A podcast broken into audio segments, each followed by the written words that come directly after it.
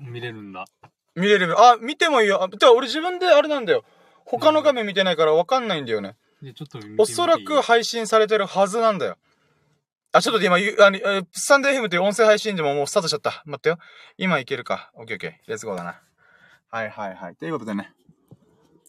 はい。ということで改めてね、気を取り直していきましょう。プルルルル、なんかバグってるみたいな。プルルルフォイ、皆さんこんばんは。あなたの耳と間違う深夜の新版深夜です。イェーイポポポポポー、はい。なんでこんなにテンション高いかというと、離島出張が終わりました。イェイ。あ、ちょっと待って。待って、今すごいいろんなカオスな状態になって、なんでかっていうと、今日はね、僕の友人である魅力くんが、ゲスト降臨なんだけども、顔出しはしてないからね、ここにいるんだけど、なるべくこっちに顔出さないように頑張ってもらってるところです。本当にありがとうね、魅力くん。うん。ちょっと画角もね、もうちょい危ないから、ちょっと真ん中にならないけど、ちょっとね、寄せました、今。うん。はい。で、待ってよ。あ、待って、コメント来てる。そう、今日はね、スタンド FM、今日もスタンド FM でね、同じようにね、ライブ配信してるんだよ。で、その中でね、コメント来ました。イェイ、何度 C さんとかがコメント来ました。ありがとうございます。ペコリンチョ、ありがとうございます。で、コメントがね、あー、おひたです。ペコリンチョ、いやー、ほんとありがとうございます。ペコリンチョ、嬉しい。はい。でね、今現在ですね、私、YouTube のライブ配信と、スタンド FM という音声配信アプリでもね、両方で、同時配信というものをね、ちょっとやっております。で、今日は、まあ、タイトルにあります通り、離島出張から帰ってきましたと。んで、まあ、濃厚な3泊4日を、みろくくんと一緒に振り返るというライブ配信、もしくはラジオでございます。イェーイ、よろしくお願いします。いやね、ちょっとね、私の中で凹むことが多々あったんですよ。なんでかっていうと、離島出張でさ、朝帰ってきたんだよ。で、朝帰ってくるときにさ、大慌てで荷物、うわーって片付けてて、よし、ここも OK、ここも OK、ここも OK っていう風にチェックしたはずなのに、忘れ物があったんよ。だからね、ついさっきまでミルク君に気にすんなよみたいなこと言われながら、忘れ物しちゃった。どうしよう。俺の、何を忘れたかっていうと、撮影機材で、レンズがあるんだけど、その魚眼レンズみたいなもので、よく使ってるんだよ。ライブ配信の時とかに。それを忘れちゃったせいで、はぁー、と思ってさ、だからほんとついさっきまで凹んでた。めちゃくちゃ凹んでた。まあ、一応予備があるから別にいいんだけどさ、まあ、凹むことに変わりない。ということでね、今、ミルク君がどこにいるんだけど、今、最初、ちょっとね、2分前にちょっとドタバタしたのは、僕の YouTube さ、このライブ配信できてることが結構奇跡的なんだよ。これね、ちょっと、前回、前々回ぐらいにも喋ったんだけどさ、YouTube のライブ配信をスマホでやるって、結構すごいことなんだよ。これは多分、やったことある人だったら、あ、なんで深夜のチャンネルで、ライブ配信をスマホでできてんのってクエスチョンがつくはずなんだよ。なんでかっていうと、このさ、YouTube のライブ配信って、パソコンだと誰でも簡単じゃないけど、まあ、誰でもやっていいよってなんだよ。だけど、スマホだと制限がかかるんだよ。モバイル配信って言うんだけど、このスマホで配信してる。つまりどこでも場所がどこだろうと配信できるよってことじゃん、スマホがあると。なんだけど、このモバイル配信は、例えばチャンネル登録が1000人以上とか、YouTube のこのチャンネル自体がそれなりに動画を作って配信してるとか、そういう、またコメント来てる、また、ちょっと待って、待って、ちょっと待って、忙しいぞ、マジで。チャットで今さ、ナンドシーさんがちょろっとなんかコメントしてくれたと思ったんだけど、なんか消えたんだけど、待って。見ることすらできない俺。待って、悲しい。どうやってチャット見ればいいの？もうショックなんだけど、見たいのに、今多分、ナンドシーさんが、なんかこっちで見てるみたいな、そのコメント来たんだけど、僕が、ってやってる時に、もう、これは、まあ、操作してる画面の人しか見えないのかな。なんかね、今、僕のスマホは今、僕しか映してない。それ以外のアイコンというか、この操作方法がマジでわかんない。どうなってんだ、これ。まあ、いいや。しょうがない。ナンドシーさん、本当にコメントありがとうございます。嬉しい。そして、何度してたか、ごめん、気にしないでお話し、もうそんな謝らないでください。もう私の落ち度ですから。はい、ありがとうございます。あれで話戻ってさ、このモバイル配信できてることっていうのが、結構すごいことっていうのは、今言った1000人登録してるとか、まあ5000人とか、その上限が、まああるはずなんだよ。で、かつ、まあ、チャンネルに貢献してる。で、最終的には YouTube のアプリとか、まあ、YouTube の運営側が、まあ、こいつのアカウントだったら、まあ、チャンネルだったら、モバイル配信してもいいよっていう風にゴーサイン出すんだよ。だから、ミルク君の今の自分の持ってるスマホで、YouTube の多分、ライブ配信のボタンがないか、もしくは触っても、それが起動しない。なんか、この許可を得ないとできませんみたいになるはずなんだよ。だから、そういった意味でも、チャンネル登録、まさかの80名の方が登録してる僕のアカウントで、モバイル配信が今できてることが確証できたんでびっくりしたの。僕は僕のスマホでしか今配信してないから、自分のモバイル配信が本当に配信されてるから不安ではあるわけ。だけど、ミルク君が見たら、あ、配信されてんじゃん、みたいな。ってことは、YouTube さんのお眼鏡に俺叶ったの。深夜のらしい版。チャンネル登録80人だけど叶ったの。なぜか。マジ謎よね。ちょっとびっくりはしてるんですけども、まあまあ、嬉しいことだなと。まあその喜びがあるからこそ、離島出張の直前にそれが発覚して、あれこれモバイル配信できんじゃんってことになったので、そっから、なんだろうな。もう連続ね。毎日配信しております。まあ、本当はさ、動画を投稿して、ちゃんと編集した動画出せやって話なんだけど、時間がなくて、編集する、急にさ、思い立ってさ、あ、よし、もう一回、再チャレンジ、3度目のチャレンジをしようと思って、少なくとも何でもいいから、ライブ配信でも、ショート動画でも、普通の動画でも何でもいいから、動画あげるんだっていう風に決めて、やって、今日もどっかであげようかなと思ったけど、編集する時間を見繕えないと思ったから、あ、じゃあ分かった、ミルク君と今一緒にいるから、一緒にラジオしよう。ライブ配信しようって言って、今に至ります。本当にミルク君ありがとう。何度も言い方ありがとう。君は素晴らしい。うん、本当に。うん。はい、ということでね。で、今なんでテンション高いかっていうと、その3泊4日の離島出張の間、ライブ配信したんだけど、それはあくまでホテルの一室で、Wi-Fi 環境があるとこだったから、あ、ついでにできんなと思ってやってたわけ。でね、やっぱホテルの一室だから、ちょっとさ、お隣とかの声が気になるわけじゃん。うん。あ、声っていうか、僕の声うるさくて眠れねえよバカ野郎みたいな。もちろん、時間帯はね、夕方だったりとか、8時とか9時ぐらいに、まあそこまでね、遅い時間にやってないんだけど、ちょっとねーと思って、ちょっと小声で喋ってたわけ。だから、3泊4日結構ね、ライブ配信に勢いが乗っかってなかったんで、俺の中でね。なんだけど、今日は車の中、で、やつを、気心の知れた友人と一緒に喋ってるから、私のテンション、パーンってぶち上がってる。こう、下がって、ダーンって上がってる。だからね、ちょっとね、僕本当にこの3泊が忙しすぎたから、睡眠不足すごいんだけど、それでもね、最後の全力の体力、気力をここに注ぎ込むぞっていうところで喋った結果、今、謎の会話で8分かかってる。8分あればさ、それなりのちゃんとした動画できるよなとは思うけど、動画のコンテンツとしてね、8分の動画とかあるじゃん。でも、この中身スカスカの動画って何みたいなね。このなんだろう、情報密度の雑だよね。情報密度がギュッとしてね。ふわってしてる。綿菓子のようにふわっとしてる。はい、ということでね、今のところ、この8分がまだオープニングトークだから。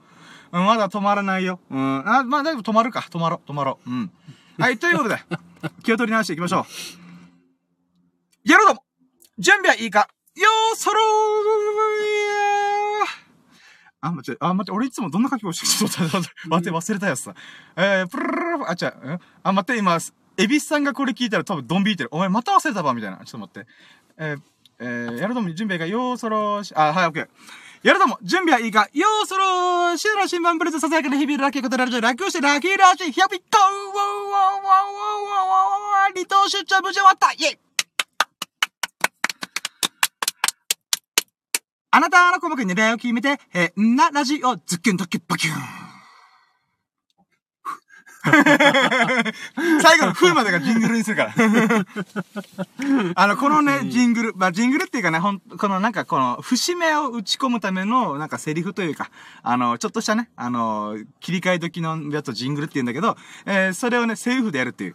で、そのセリフのやつをたまたまさ、リスナーの和弘さんと、こう、交流してるときに、あれ、これいいなーっていうので、ちょっとアイディアをもらって、それにプラスアルファして、今のね、あなたの細かい狙いを決めて、ラジオズキュンドキュバキュンっていうものを、ちょこちょこミルク君に聞かせてたんだよ。僕のラジオ使ってくれた時に。で、その時に聞いて、そのフレーズ面白いって言ってね、今日も言ってくれたんで、ありがとうございます。いや、嬉しいよ、ありがとう。面白いですよ。やったね。やった、嬉しい、嬉しい。はい、でもなんかごめんね、ミルクくんがずっと喋ってないようなだったけど、基本的に俺がずっと喋って、ミルクくんが優しいから聞いてくれるっていう、ほんとね、リアルの世界で言ったらめっちゃうざいやつっていう状態になってるけど、ミルクくんの器がでかいから、耐え忍んでくれてます。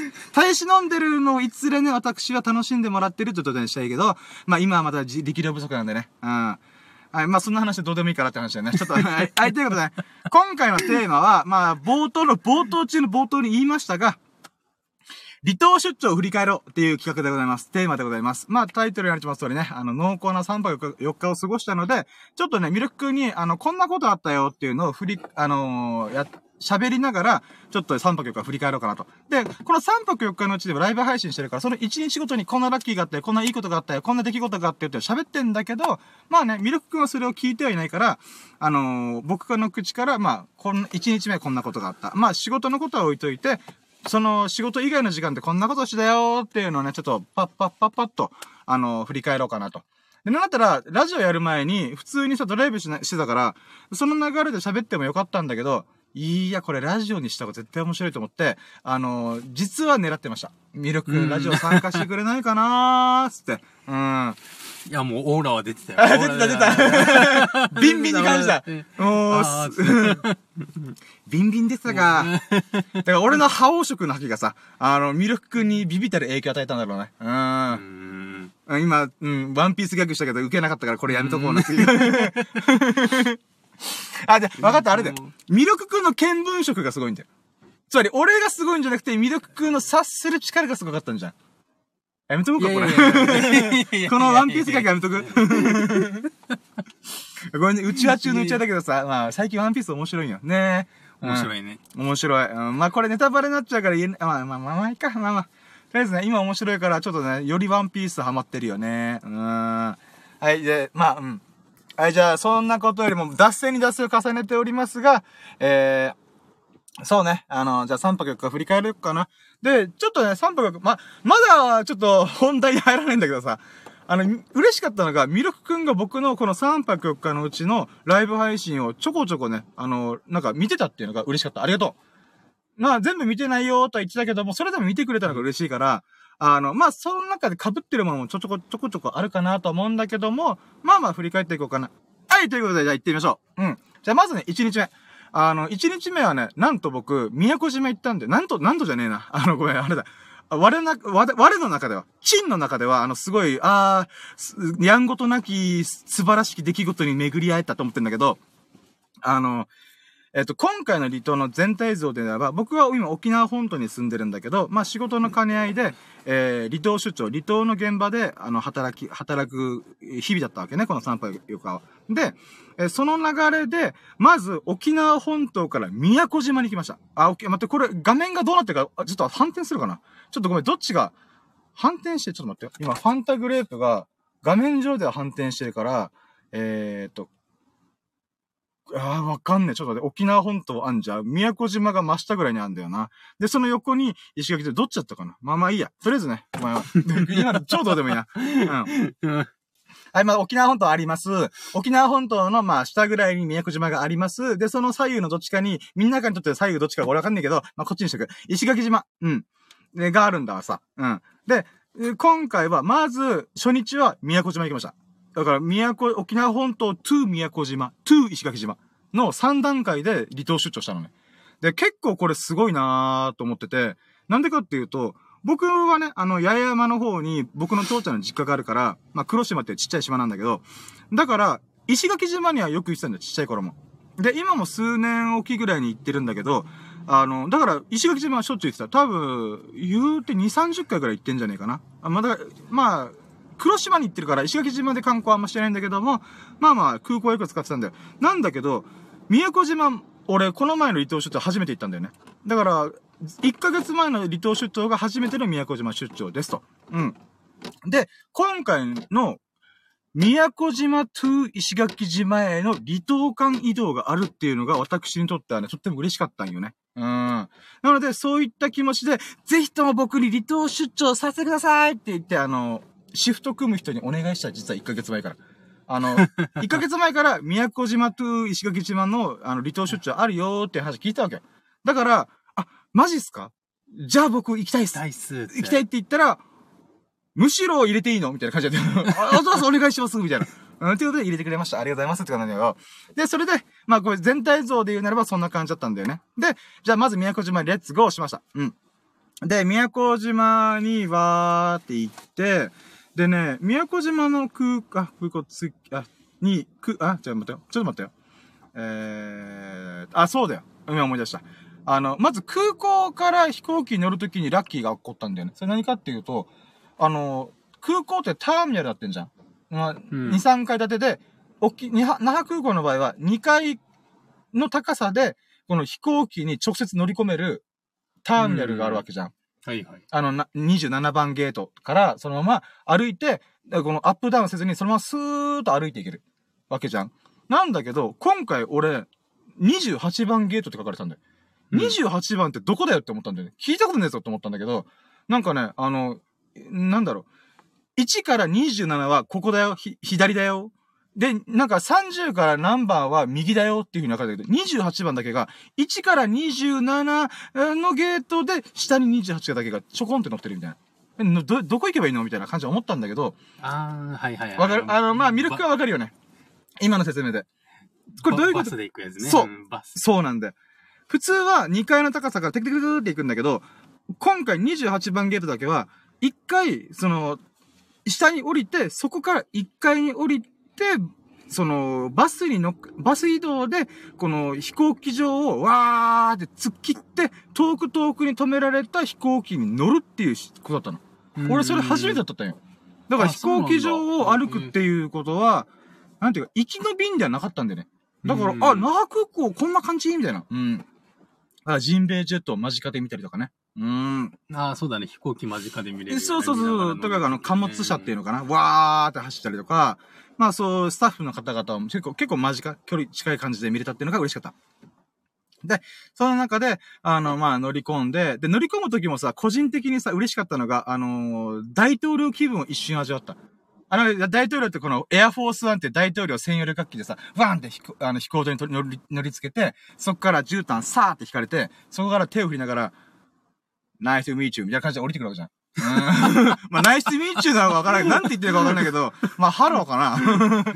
いやいや、それも大統領気分っていう、味わえるシーンがすごいよ。いや、本当はね、こう、登っていくタイプだから、本当はあれ、降りてくるときにそれを感じるんだけど、俺の中では登ってる感じのときに、あ、大統領もこんな感じでステップ踏んでたのかなみたいな、って思ったわけよ。思ったんだわさ。で、それでなんか、ああ、こんな感じみたいな。なんかこっちの方がなんか偉そうな感じするみたいな。っていうのを思いながら、まあ乗り込んで、まあその後は普通にいつも通りパーンって飛んで、行ったんだわさ。で、その後宮古島着いて、で、仕事道具とかもいろいろ、持ち寄って、で、そこからホテルにね、タクシーでみんなで行って、で、荷物もあるからさ、あと人数もほんと10何名、15名前後で行ったから、タクシーほんと6台、7台使って移動する。したんだよ。うん。で、ホテルに着いて、ね、夕方ぐらいに着いたんだな。夕方に着いた。だけど、夜の8時、9時ぐらいに、もう仕事が始まる現場に行くことになるから、まあ、ちょっと1、2時間ぐらい空きがあったんだよね。じゃあ、その間、少しでも宮古島を堪能しようと思ったんだよ。っていうか、宮古島をブラブラする時間は、この1、2時間しかなかったんだよね。なので、じゃあどこ行こうかなと思って、で、俺宮古島はまだ生涯で1回しか違う。今回が2回目だから、繁華街とかの場所があんまりピンときてないんだよ。で、一応1回目の時に、公設市場とか、フェリー乗り場とか、まあ歩ける範囲のところをファーって歩いたんだよ。で、今回は一応ね、時間がないからってことで、またね、近いところの繁華街というか、まあ、三崎町じゃない、なんていうの、町の名前かわかんないんだけど、まあ、宮古島の中心地っていうのかな。そこを、まあ、散策していく中で、あ、ラーメン食べようと思ったんで。で、まあ、これが2個目のラッキーというか、いいことだったのが、1回目の宮古島旅行の時に、目をつけてたラーメン屋さんがあったんで。で、ここ行ってみたいけど、まあ、すでにもう別のお店でラーメン食っちゃったなと思ったから、次回来る時があったら行きたいなと思った場所があったのね。で、まあ、今回結論からそこに行ったんだよね。で、美味しいラーメンラーメンっていうかね、つけざるラーメンっていうもの食べたんだよ。つザルでしょ、思うでしょ、そのネーミング何って思うでしょ。まあ、まずつけ麺なんだよ。うん。つけ麺なんだけどラーメンなの。だから麺がラーメン的な麺というか作りしてんだよね。だからまあそこは別にさ、まあこう凝ってない。まあまあつけ麺じゃん、うん、ただね、ザルっていうポイントが素晴らしいなと思ったのが、僕つけ麺好きなのね。結構ラーメンよりもつけ麺派な僕なわけ。で、まあこのね、ラーメン屋さん、後で名前もちゃんと説明するんだけど、このザルっていうのがとってもポイントで、まあ、お皿にさ、麺を盛るわけじゃん。うん、で、俺の中で、つけ麺好きのことをちょっと考えてないなって一生思ってしまうところは、その皿の中にさ、この麺をさ、湯がいて、この、なんていうか、このシャッシャッって、なんかこの麺をバーンって出すわけじゃん。その時に、やっぱ絶対水分ついてるんだわさ。うん、だから、最後ら辺の時って、その水分が冷えたりとか、もしくは麺に染み込んで、腰が弱くなるんだよ。あと、キンキンに冷えやすくなる。はい、で、そうなってくると、その、つけ麺のつけるためのスープは熱々だけど、その麺の冷たさに引っ張られて、だんだん冷えてくるんだよね。だそういった意味で、じゃあこのお店何したかっていうと、ちょっと深めの皿にザルを敷いて、水を切ってるんだよ。で、かつラーメンみたいに腰の強い太麺っていうのかなをつけ麺として持ってるから、めちゃくちゃうまかった、本当に。だから、あ、ここ俺の好みやんってめっちゃ思ってさ。で、スープもすごい濃い味で、なんか豚骨なのかわかんないけど、とりあえずね、自分好みの味クーターっていう、味クーターって言って本州の人わからんか、味の濃いラーメンが好きな僕としては、そのつけ麺がね、めちゃくちゃうまかったんだよね。スープも OK、麺のコシとか強さとか歯応えも、僕の好みだっためちゃくちゃ。だからこれ作った人、つけ麺のこと分かってんなと思った。まあ、偉そうなこと言うけど、つけ麺を好きな人が何を求めてるかを分かってる人だなと思った。うん。で、その名前が、カオル付きとか言って、カズキっていうお店なんだよ。カオルって香水の香と書いて、ムーンの月。満月とかの、そう。で、それでカズキって呼ぶらしい。俺、光月かな最初一瞬思ったけど、一応アルファベットで KAZUKI って書かれちゃう。あ、カズキってもなんか珍しい読み方するなと思ったんだけど、まあ、そのラーメン屋さんなんで、本当は繁華街の中にあるから、まあ、わかる人はそう、ああ、あそこねってなるんだ。ただね、この店舗が俺、興味持って、なんでここに興味持ったかっていうと、まあ、ラーメンだったらどこにでもあるわけじゃん。なんだけど、ここに興味を持った理由は、この十字路があるんだけど、そのラーメンが十字路の一角にあるんだよ。で、この十字路のさ、まあ、なんていうか、L 字の部分、まあ、この四角のこの部分あるわけじゃん。の時に、普通店舗で言ったらさ、両方とも、同じ店名がついたりとか、同じ、なんていうかな、入り口を作るわけじゃん。だけど、この L 字に対して、こうなってんじゃん。こうなってんじゃん。まあ、ミルクくんからこうなる。で、ここの部分では、カズキっていう看板を背負って、ここの部分では、エラ呼吸っていう居酒屋の看板を背負ってんだよ。どういうことと思ってさ。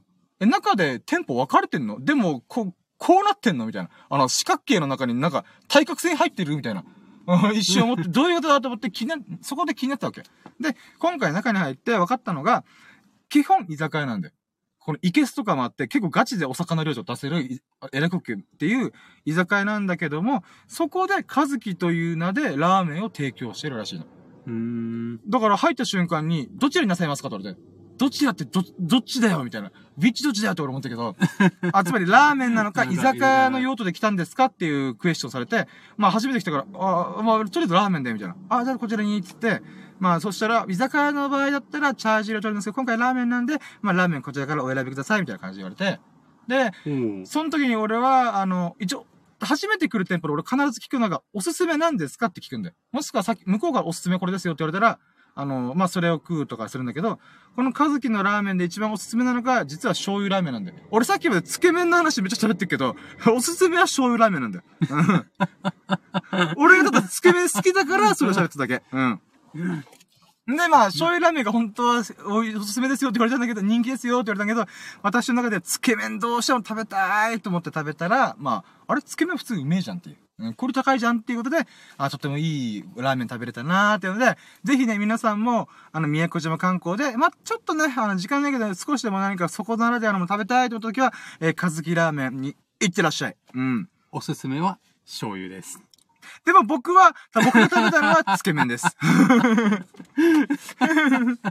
マジでどういうことを考えてんだって、俺も自分でさ、これ、スサノオくんという友人がいるんだけど、そのスサノオくんとか言えねえなと思った。スサノオくんってなんか、例えばさ、マンゴーかき氷がおすすめですよっていうスイーツ屋さんに行ったら、結局食べたかったものが全体とか別のものだった時に、マンゴーかき氷がおすすめって言ってるのに関わらず別のメニュー頼むみたいなことをやるんで。まあ俺もちょこちょこそれやるんだけど、ああ、俺もそれ言えないよなーと思った。結局食べたいもん食べちゃうよねーと思って。未だにチー牛から抜け出せない僕です。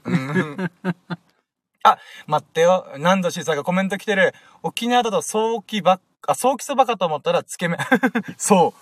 つけ麺なんよね。ちなみにさ、今何度しーさんから沖縄そばの話してくれたんで、一応宮古そばと八重山そばって言って、またね、沖縄そばの中でも、この離れた離島の方々がよく食べる、そばっていうことで、まあ沖縄そばの一つのジャンルとして、八重山そば、宮古そばっていうのもあって、宮古そばに関しては前回の1回目の宮古出張の時に食べてみた。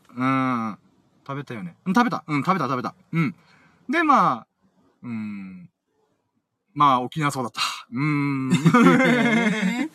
味の違いが分からぬ男。そこは、俺結構気づける男、俺気づいちゃう男だなと思ったけど、なぜかね、食に関してだけマジで気づかん。あ、八重山そばね。あ、宮古そばね。今あれだった。沖縄、なんか麺の違いとかちょっと説明するのかなって。でしょ、でしょ。俺もそのつもりだったけど、あれ待って、俺そんな違い分かってなーって思って。結構ストレート麺じゃん。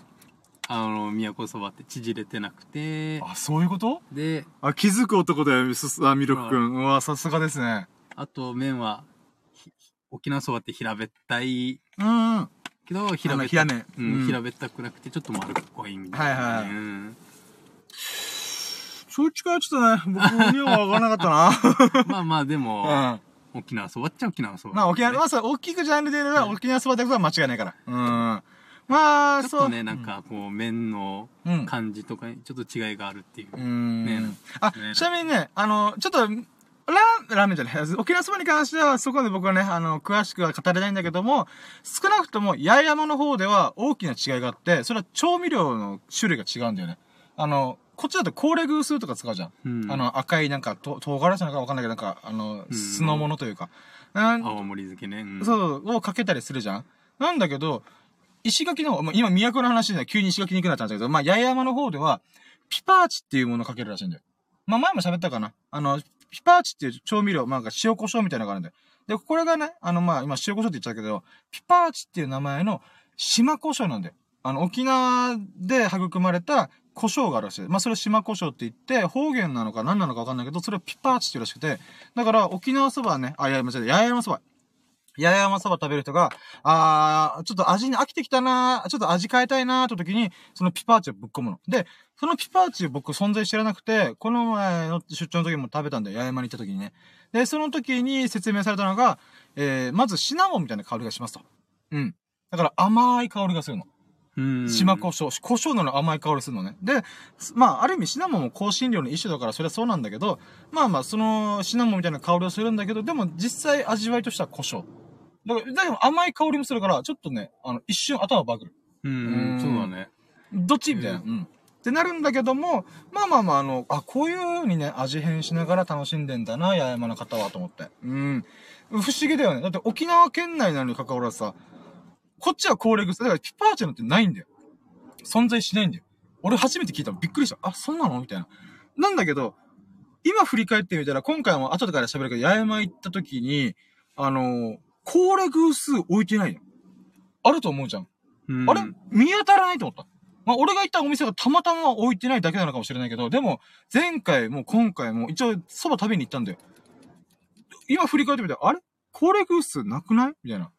っていうことがあれば、ピパーチの方が有名。だったらさ、後で喋ると思ってたんだけど、その行った八重山そばのお店では、そのピパーチを使ったジューシーっていうのは沖縄の炊き込みご飯を使ってた。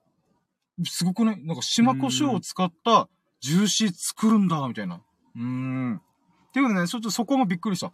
本当にその八重山の方だけで根付いてる、まあ文化の一個なんだなと思って。味はどんなだったわけ?なんか味はね、うまかったよ。違いのわからない男だよ、俺は。いや、一応ね、俺は炊き込みご飯自体がさ、濃い味が好きだから、まず薄味なのね。だからちょっとよりわからんくなった。薄っと思って。で、シナモンの香りをどうこうよくわかんねえなーと思って。まあそういうものもあるよーっていう話をしたかっただから、それがね、どういう違いがあるよーかは俺は気づけなかった。まあこれね、なんで、お前食の評論はないんだな。あ、無理。俺食の動画さ、ショート動画で上げてるけど、あれあくまで俺がよく食べてるものを少しでも映してさ、毎日何かちょっと動画できればなーってことやってたから、本来はね、食レポって難しいんよ、私にとっては。だからもうほんと基本的に動画のさ、今ショート動画の方でさ、いくつか動画上がってるけど、それ見てもらったらわかるけど、基本的には俺、うまいしか言ってない。それで押して知るべしだよね。まあいいや。はい。ということでね。はい。という話戻って、ラーメンの話ね。で、ラーメンね。ちょっと待って、今、ファンタグレープ飲むわ。ファンタグレープじゃ、ファンタメロン飲む。ちょっと待ってよ。ふぅ。もう恐ろしいけどさ、今31分超えました。ありがとうね、ほんと付き合ってくれて。まだまだ喋るよ、俺。だって今さ、3泊4日の、まだ 0.5 泊目だからね。早く働けやーつって。いや、ほんとそうなんだよ。今まだ働いてないからね。仕事で出張行ってるに関わらず、俺まだ働いてないからね。30分喋ってるくせに。恐ろしいね。俺のこの話の情報ミスの低さね。綿菓子のようなふわふわした、中身すっかすかのトークを今繰り広げております。はい、で、まあ、ラーメン食べて、ああ、美味しかった。カズキ、もう一回これ来る時があったら、ちょっと食べてみたいな。もう一回、今度は醤油ラーメン食べたいとか思いながら、まあ、テクテク帰って、まあ、その時土砂降り降って、スコールみたいに降ったせいで、私、12月にもかかわらず、ずぶ濡れてホテルに帰りました。びっくりしたのがさ、あ、これ言っとくけどさ、めっちゃ暑かったよ。俺びっくりした。今の格好みたいなさ、ちょっと長袖で、半袖上から着て、長ズボンで行ったんだけど、俺暑くて、結局ね、半袖半ズボンで、そういえばラーメン屋行ってた。そう、今本州の人聞いてるとびっくりするかもしれんけど、宮古島はマジで暖かい。まあ、そうだと今回行った時タイミングでは、マジで暑くて、俺熱中症になるんかなと思うぐらい、ちょっとびっくりした。だからしょうがないから急いで半袖半ズボン切り替えて、で、そこから、まあ、ラーメン屋行ったんだわさ。で、気温で言うなら、体感で言うならば、多分ね、一瞬だけ25度ぐらいまで上がったと思う。で、まあ、日光も直射日光も当たってたから、それ暑くなるんだけども、多分本州の人からしたら考えられない暑さだと思う。多分今本州って12月だから、もう5度とか10度以下のところがほとんどかな？俺わかんないけど、俺本州に住んでる。大体もうそれぐらいにはなるだろうね。雪降ってるとこもあるし、みたいな感じなのかな？わかんないけど。そういった意味ではやっぱな、最南端の南国の島に行くってこういうことかと思った。沖縄本島から離島に行くだけなのに、やっぱね、気温が全然違った。そこはびっくりした。あ、こんな違うんだと思った。12月でこれだったら俺マジで半袖半ズボンで次から行こうよと思った。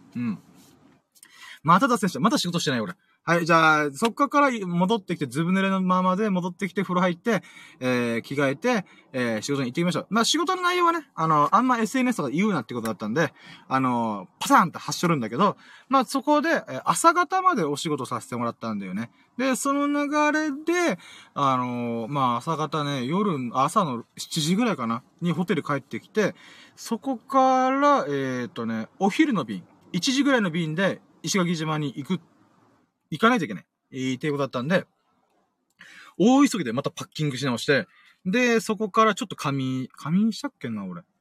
仮眠してないな。俺、朝ごはん食べてるわ。悠々と朝ごはん食ってたわ。そこのホテルの朝ごはんが、モーニングビュッフェって言って、まあ、バイキングみたいな感じで、しかも、この軽食とかレベルじゃなくて、この揚げ物あったり、ポークがあったり、ベーコンがあったり、ヨーグルトとか果物のフルーツがあったりとか、まあ、もちろんね、一流っていうか、なんかリゾートホテルのランチビュッフェみたいにわーってあるってわけじゃないけども、結構充実した。びっくりした。ということで、俺、おかわりしまくってた。で、周りの同僚がちょっと引いてた。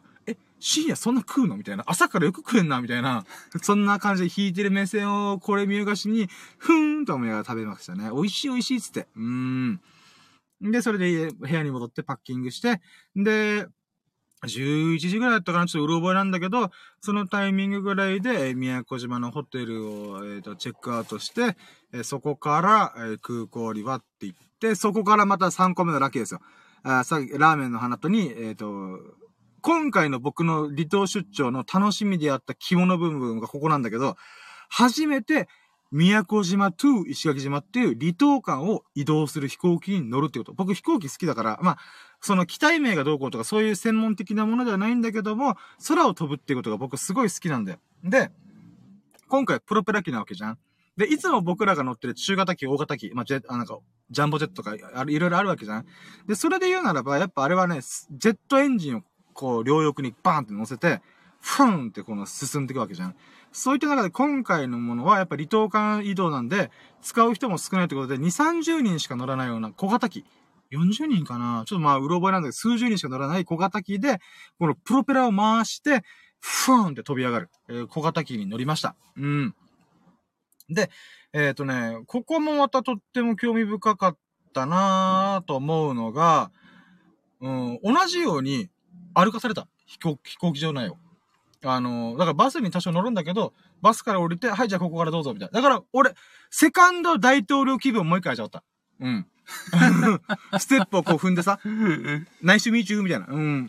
ハロー、ジャパニーズみたいな感じで。まあ、そんな感じでね、俺2回目大統領気分を味わえるんだ、みたいな。じゃあもう、深夜はこれから、LCC 格安航空に乗ったら、常に、まあそういうことになるよね。ね、ターミナルつけない場合が多いよね。あと変な時間になるよね。でもこれはあくまで今までターミナル経由でやってたから、その反動で、あ、珍しい、あ、これもいいなと思うけど、多分それが当たり前になったら、あ、まだるみたいになるだろうね、多分。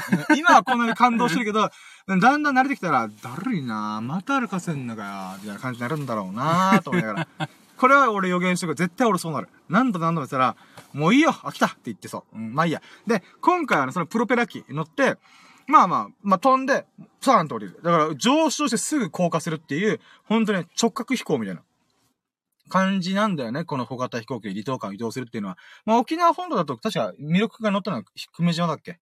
久米島空港に行く旅客機が同じプロペラ機で RAC 琉球エアコミューターっていう、その沖縄のね、もともと南西航空っていう会社が作ってた飛行機会社があるんだけど、そこが名前を変えて、JAL 系列で、やってるんだけど、まあ、そのラックっていうところがプロペラ機とか離島間移動を主にしてる、子会社なんだよね。うん。で、まあ、沖縄本島にもそういうのあるよって話で、話が戻って、じゃこのプロペラ機の上昇して降下します。はい、着きました。で、時間にするならばだいたい40分、50分ぐらいで、この宮古から石垣に移動できる。で、そこで僕が感じたことは、まずね、まあ狭いとか、あと音がうるさいとかって簡単につくじゃん。まあプロペラで回してんだから、なおさら、ちょっと機体もちっちゃいから、うるせえな、振動がすげえな、とかいうのもあるんだけど、やっぱね、ちょっと感動したっていう部分で言うならば、その、大型機、中型機、そして今回の小型機で、いうもので大きな違い、僕の中にとっての大きな違いは、飛び上がるのめっちゃ早かった。まあさっきもちょっとミルクに喋ったけど、中型機、大型機って、やっぱ質量があるから、めちゃくちゃ重いから、それなりにね、滑走してないといけないんだよね。飛び上がるまでに。なんだけど、小型機って、小さいし、重さもないか、なんていうか、軽いから、ちょっとした助走だけで、滑走だけで、ふわーんと飛んで、かつ、上昇するスピードまたエグいんだよ。もうすごいけど、グーンっていう風に上昇していくから、耳がキーンってなった。あんま中型機とかでならないんだけど、ああ、久々に耳がキーンってなってるわって思うような感じでありつつ、また急降下はしないけど、まあね、降りる時も結構、スンっていって、ガチャンガチャンガチャンとか言いながら、まあついたんだけど、やっぱここが小型機の大きな違いだなと思った。まあそういった意味で僕の一番の今回の山場でなるだろうなと思ってた、初のプロペラ機での離島間移動、すげえ楽しかったなと思って。満足と思って。っていうのがあって、で、そこから、ホテルにみんなでまた移動して、でね、石垣島空港ってさ、石垣島の繁華街から距離遠いんよ。30分かかるんよ。タクシーで。で、料金も3000円がかかってさ、うわー、なんで空港ここに作ったんだよと思う場所なんだよ。で、なんでかっていうと、まあ、大昔は、中心街、繁華街の近くに、旧空港があったんだけど、滑走路が短すぎたから、広いところで作ろうと思って、石垣島の上の部分が結構ね、土地が余ってるっていうか、土地が広い土地が多いから、そこに空港を建てたっていうのが経緯なんだけども、でも、石垣島に来る人のね、多分半分ぐらいが、西表島とか、波照間島とか、その違うね、離島に行きたいがために来てる人も多いと思うんだよ。石垣島だけがメインで来てる人もいるんだけど、多分半分以上が、それ以外の島に行くための経由地として使ってんだよ。ってなった時何が起きるかというと、石垣島空港から30分かけて、フェリー乗り場に行かないといけない。そのフェリー乗り場の付近が繁華街なんだよ。歓楽街というか。だからこそ、すげえ移動めんどくせーと思いながら。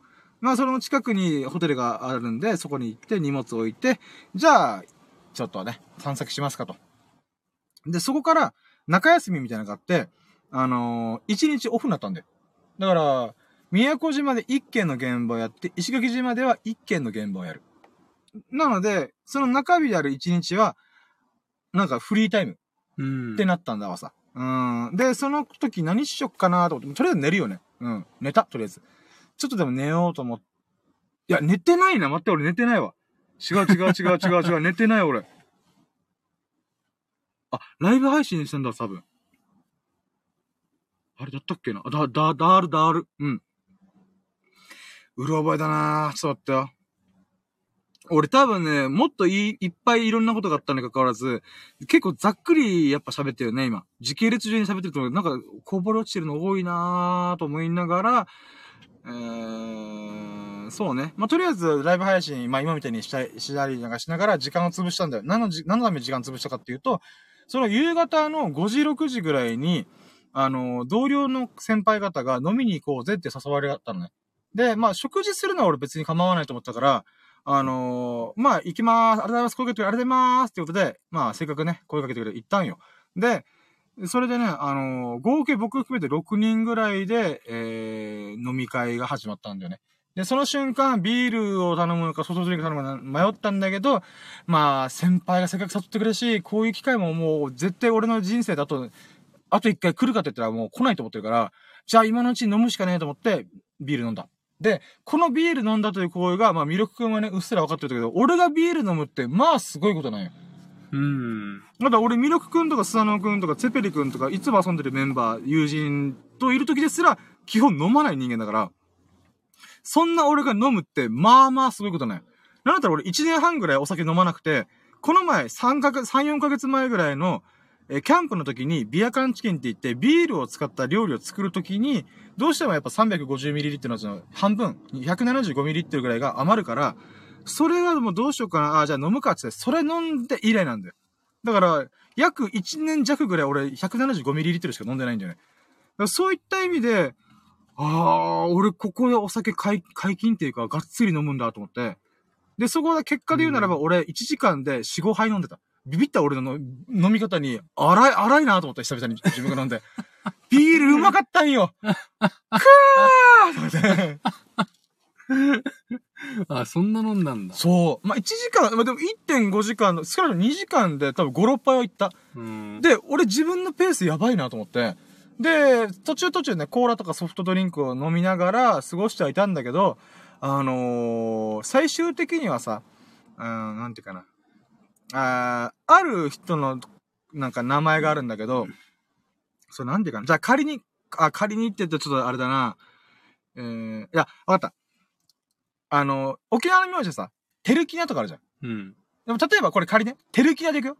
テルキナっていう名字で、テルキナさんって言うとするじゃん。そした時に俺、頭の中でずっと、テルキナさんって言ってるつもりだったの。そしたら、先輩が、誰のこと言ってんのっていう感じで空気になってたんだよ。何を言ってるんだい新薬みたいな感じだったんだけど、どうやら俺はずーっと、テリキナさんみたいな感じで、ルーのところが、ラレルレロの1音ずれて、リで言ってたらしいんだよ。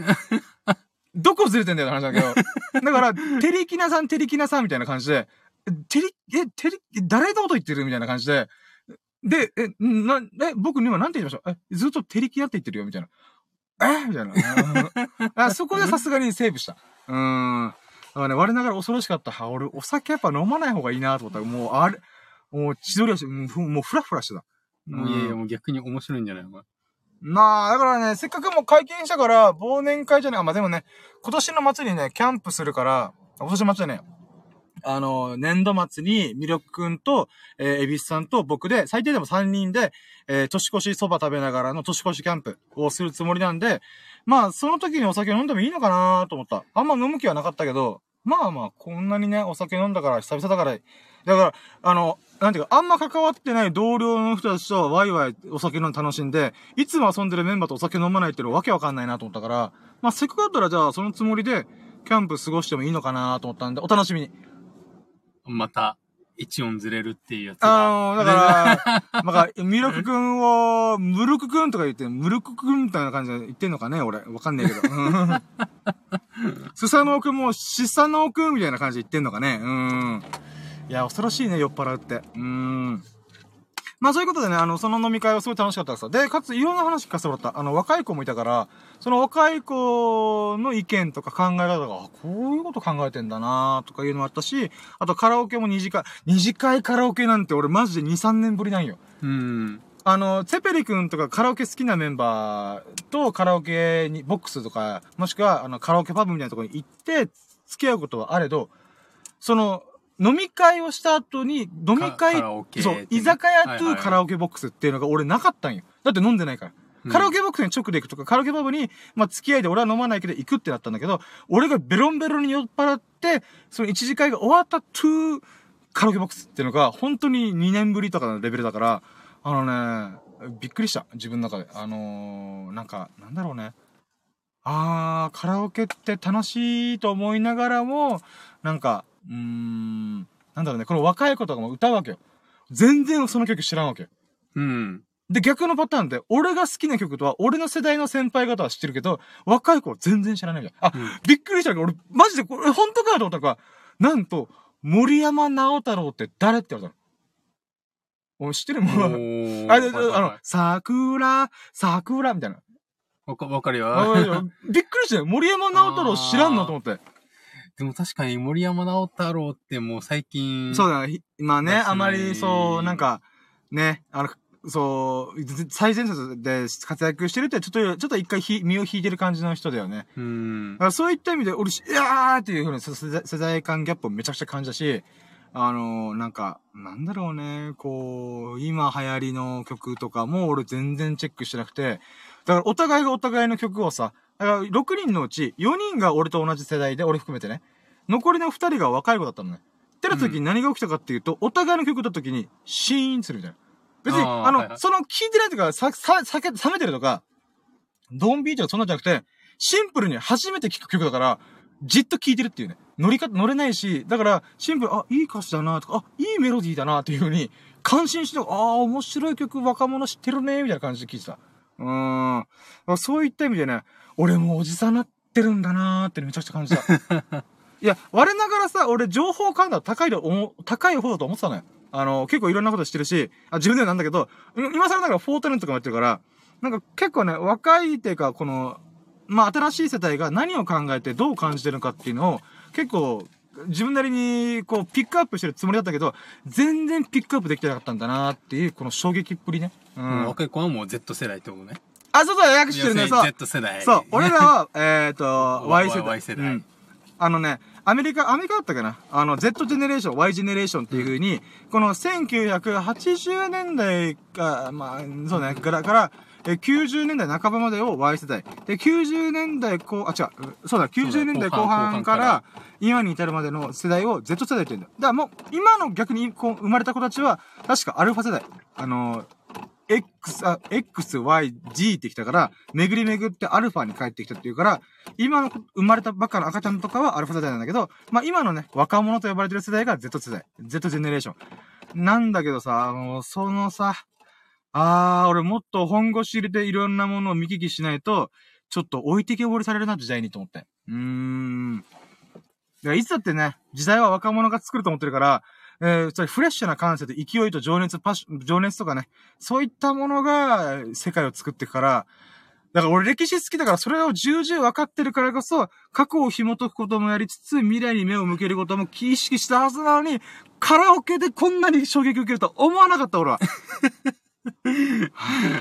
てか逆にカラオケでこんなに衝撃受けるみたいなまあね、逆にその子たちが聞いたら「え、深夜さん怖いんだけど」みたいな「そんなショック受けてたんですか？」みたいな「私たち普通に歌ってるだけですよ」みたいな「それ普通が大事なんだよ」ってまた熱弁しちゃうけどさ、俺はいやー、びっくりしたよ、ほんと。でもさ、この世代間で言えば、実はさっき言った、俺と先輩方の世代も近いけど、一個ぐらい世代が違うんだよ。そうしたら何が起きるかって言うと、グレイとか歌うんだよ。でも俺グレイあんま分かってないの。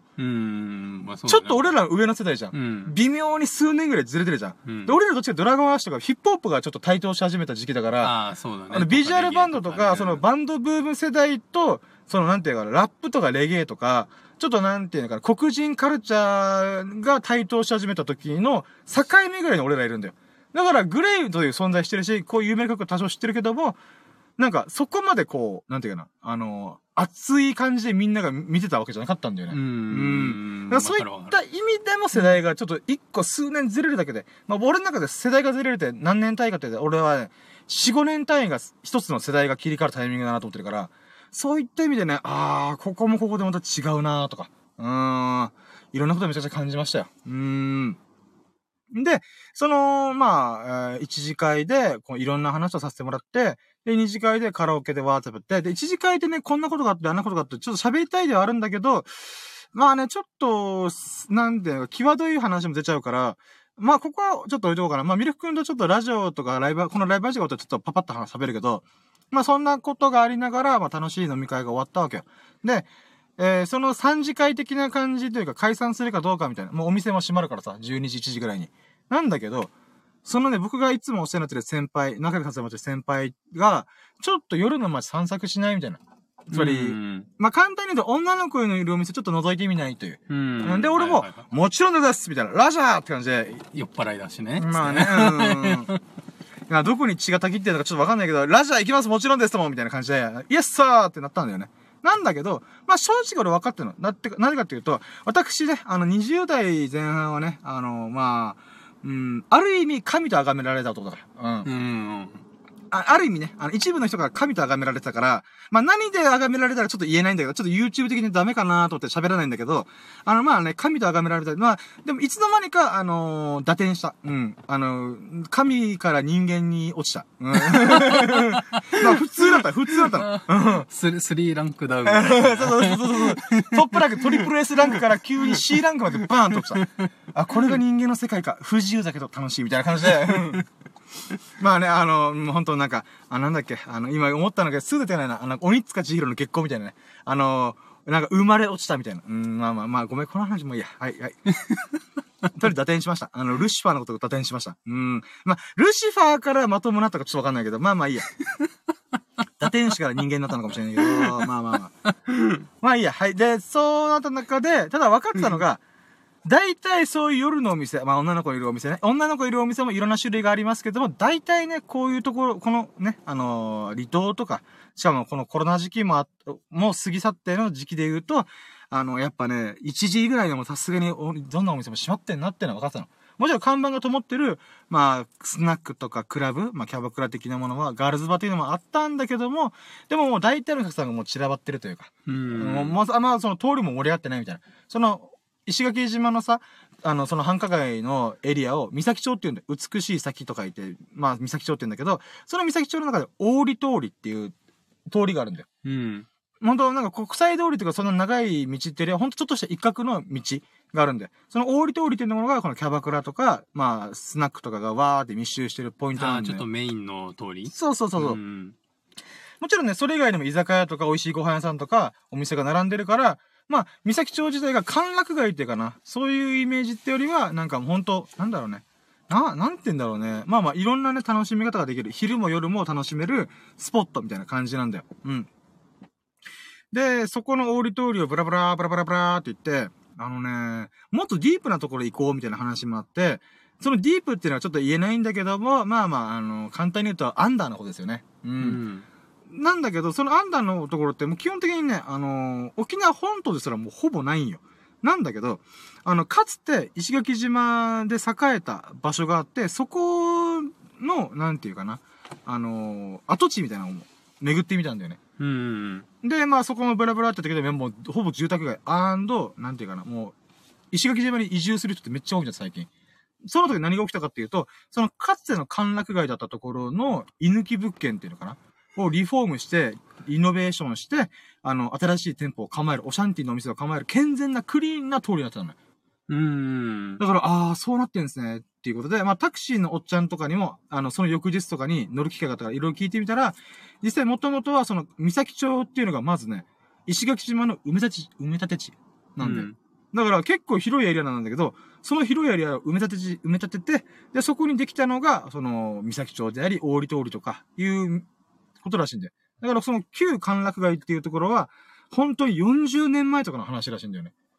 なので、まあそういった意味ではやっぱ、そのかつての隆盛を誇った歓楽街もやっぱ、新しい世代というか、流れに、なんか、その歓楽街の座を譲り渡すみたいなこともあったんだな、もうさ。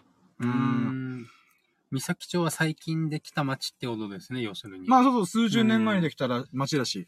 だからそういった意味でもね、やっぱ若い子の勢いって大事だなと思った。俺、三崎町がね、こう盛り上がったと同じように、やっぱ新しいことこそがやっぱね、時代を切り開けていくんだなぁと改めて思ったよね。でもそんな感じで夜の散策が終わって、で、まだね、先輩が飲みたいっていうことで、ホテルに戻って、その先輩の部屋にお邪魔して、まあちょっとね、1巻2巻ぐらい付き合うみたいな感じでやってたんだけど、ここもね、本当いつもおっしゃるとおり、すごい素晴らしい先輩、いい先輩、優しい先輩なんだよ。で、その先輩の、なんていうか、まあ、酔った勢いっていうかな。まあ、僕もね、すごい親しくさせてもらってるんで、その流れで、まあ、仲良くさせてもらってるんだよ。で、その時に、その先輩が、自分の人生の生い立ちっていうのを語ってくれたんだよね。聞かせてくれたんだよ。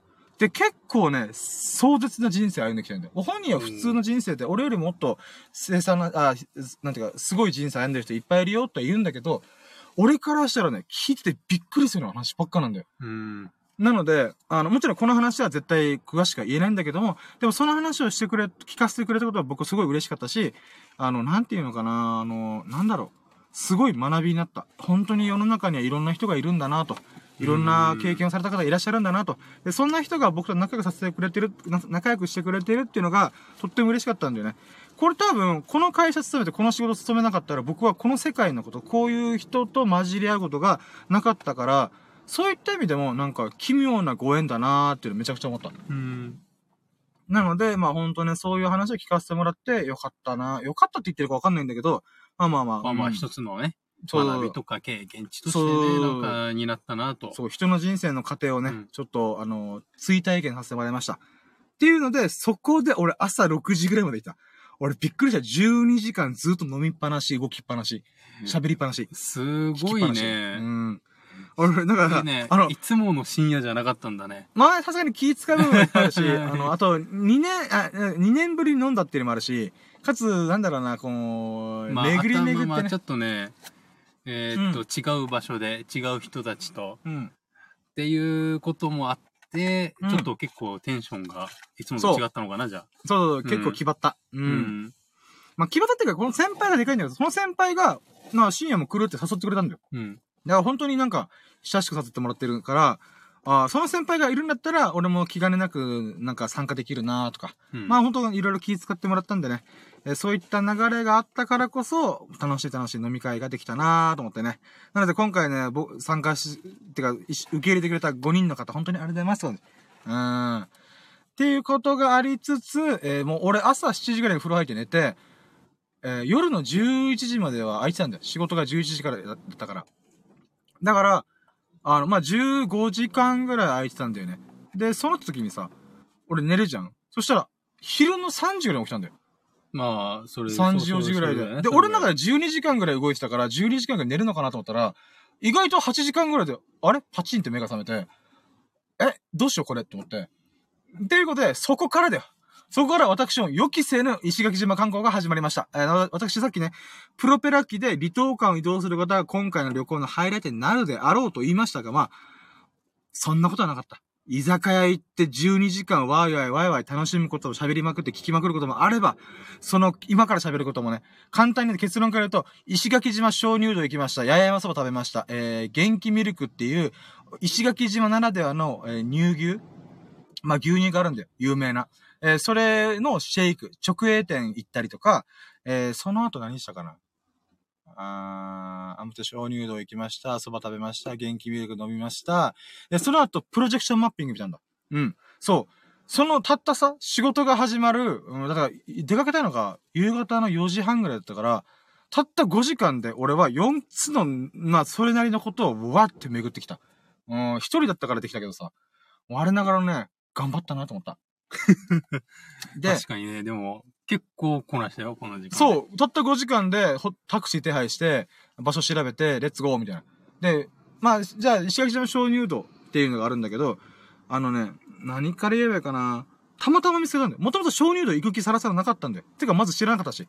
だって Google マップで、なんか、ここら辺に観光スポットあるかなって見た瞬間に、石垣島鍾乳洞がうわんって目に入ってきて、あれここ、よさげと思って。ってことで、もう調べてみたら、あ、今もまだやってる。あ、じゃあ、夕方6時まで、あ、行こうみたいな感じで、勢いに任せて行くことにしたのね。で、タクシーに乗って、車で10分ぐらい。なんだけど、歩いていたら50分。あ、もうタクシー使うしかねえと思って、タクシー自体も俺、マジ久々の自分で手配するの。あ、仕事で使ってるよ。だって今日の空港からホテルに来るのもタクシー使ってるんだけど、自分の金払うのは初めてじゃない、数年ぶりぐらいで。なんでかというとタクチケ使うから、仕事での時は、会社の経費で支払うから、そういった意味では自分の自腹を切ってタクシーに乗るなんて、沖縄に住んでると基本的に自分の車動くから、代行はいくつかあってたけど、タクシーなんてまあ乗らねえんだよ。だからそういった意味でも、あ、ちょっと待って、今5時の鐘が鳴り響いてない。まあ、いっか。うん。待って、今俺80分ぐらい喋った。あ、60分か。我ながら恐ろしいね。まあいいや。まだ終わらないですからね、でも。今ね、半分。まだ終わらないですから。まだ終わらない。もう、ほんと、しょうがないやつ。んで、鍾乳洞の話を見る。この中話の1時間付き合ってもらうとき、一番聞いてほしかったのは鍾乳洞なんだよ。やっとメインディッシュ。今まで前菜とかだったから、なんかサラダとか、あんまり味しないとこだった。うん。もう、これね、メインディッシュ冷めてますよ。キンキンに冷えてるよね。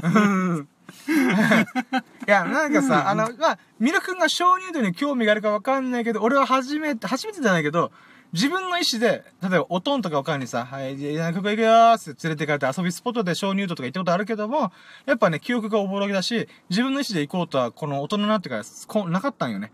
物心ついていこうとかね。なんだけど、今回はたまたまね、せっかくだから行ってみるか、つって行きました、と。で、行ってさ、びっくりしたのが、結構ちゃんとしてる施設だった。バスとかが止める駐車場が5台ぐらいあって、普通の乗用車が止めれるやつも、20台、30台ぐらいで、それなりの駐車場があったんだよ。で、俺が、あ、着いた。よし、じゃあ、ここが入り口ですね。ってタクシーのおっちゃんに聞いて、あ、じゃあ、ありがとうございました。って言って、じゃあ、まず動画撮ろうと。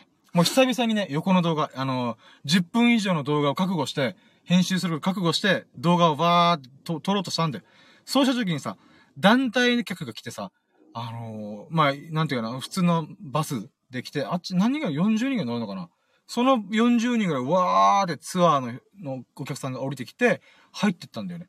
だから平日のさ、こんな閉店間際の時に、こんなに来るぐらいことが普通なのかと思って、ちょっとびっくりしたんよ。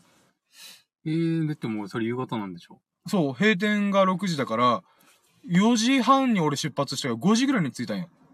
そんなギリギリで普通来ると思ったけど、来るぐらい、なんかやっぱポピュラーなスポットっぽいんよ。で、そこからまあその段階を先に行かせて、僕も動画を撮って、あ、それでなら俺すごいいいことしたよ。この鍾乳洞の入り口で。子供とお母さんとおばあちゃんの3人組がレンタカーでキーってこう来たわけよ。で、それで入り口で、写真撮ろうとしたわけ。で、お母さんが、カメラ構えて、おばあちゃんとお孫さん、女の子がいるから、撮ろうとしたんだよ。その時に俺さ、自分はカメラ持ってるわけじゃん。つまり、俺撮影はそれなりにやってますよ、みたいな。だったから、撮りますっていう風に言った。あ、撮るそしたら、あ、いいんですかつって。うん。で、俺も俺で、やっぱ三脚持って、スマホ構えてマイクもつけてるからさ、ちゃんと私はやりますよって雰囲気出してるわけじゃん。ここで撮っちゃったらあかんなと思って、縦2枚と横2枚撮って4枚サービスしてあげた。おー。できる男のよう。そう、そこ気づいちゃうんだよね。沖縄そばの違いわからないけど、そういう人の心の機微は分かってしまい気づいちゃう男。その、お母さん綺麗だったなぁ。はい。まあ、娘さんも可愛かったよ。はい。まあ、そういう風にね、その、ご家族のね、記憶に思い出、メモリーに残る、フォローさせてもらった私、徳を積みました。徳を積んだ状態で、鍾乳洞にレッツゴーしましたと。でね、チケット代が1200円ぐらい。1200円で、まあ、だいたいね、700メートルぐらいかな、歩くコースみたいになってんだよね。鍾乳洞の中を。で、時間にするならば、だいたいね、普通にサクサク歩いたら3、40分で終わるらしいんだけど、まあ、俺動画撮りながらだったから、まあ、1時間ぐらいだからな、そこに。で、そうでわーっと歩いていく中で、まずびっくりしたのが、鍾乳洞ってさ、てか洞窟ってさ、涼しいイメージない？なんとなく。あるあるある。でしょ？だから俺も、この12月でさ、まあ、さっき半袖半ズボンで過ごせるよって言ったけども、言うて、それでも洞窟の中入ったら、やっぱ寒いんじゃねって思ったんだよ。そしたらさ、入り口入るじゃん。むわってしたんだよ。え、どういうこと？と思ったら、ね、なぜか知らないけど、この石垣島鍾乳洞ってところは、気温が23度前後で、湿度が 80% ぐらいをキープしてんだよ。だから、ついね。コメントとかでも、なんかレビューっていうのが、その施設のレビューのコメントとかもちょっと見てたんだけど、12月でも半袖半ズボンで行けますと書かれてたんだよ。でも俺それ、本当かよと思って行ったけど、本当だった。びっくりした。ちなみに俺もその時半袖半ズボンで行ったから、間違いない。全然余裕で行けた。っていう衝撃がありました。だからね、あ、これが熱帯の鍾乳洞かと思ってね。で、そこから入っていきますと。で、入り口のところでは、むわっとした空気とともに、ヤシガニくんが迎えてくれました。ヤシガニ、石垣島にいる、でっけえ。でっけえヤシガニね。でも夜行性だから、俺がいたの夕方だったから、全然動いてなかったんだけど、まあまあ、でっけかった。ほんとね、拳2個分、あ、じゃあ、拳4個分ぐらい。この、あ、だから俺の顔ぐらいがね。俺の顔ぐらいの大きさのヤシガニが、壁にへばりついた。というふうに、へばりついた。で、まあ全然動かねえなーと思いながら、まあいいやーと思って、わーって降りていきます。で、降りてって、ね、思ったのが、ちゃんとね、照明焚かれてて、安全に歩けてた。これね、なんで今この話をしたかっていうと、実は、石垣島鍾乳洞があります。そのすぐ近くに、確かね、八重山鍾乳洞とか、龍神鍾乳洞って言って、別の鍾乳洞があるらしいんで。それタクシーのおっちゃんに教えてもらったんだけど、行くときに。ただ、タクシーのおっちゃんも、観光客も全員が石垣島鍾乳洞の方がいいっていうらしいんだよ。やっぱ整備ちゃんとされてるってことで安全だよとか、なんていうかな。ちゃんと、なんか安心安全な状態で満喫できるのは石垣島鍾乳洞だよっていう話らしいんだよ。だからもしね、みんな、この話聞いて鍾乳洞行きたかったら、ぜひね、石垣島鍾乳洞の方が、いいと思う。僕自身も、まあ、大満足して帰ってこれたから、でね、その照明が焚かれてたから、こうね、なんだろう。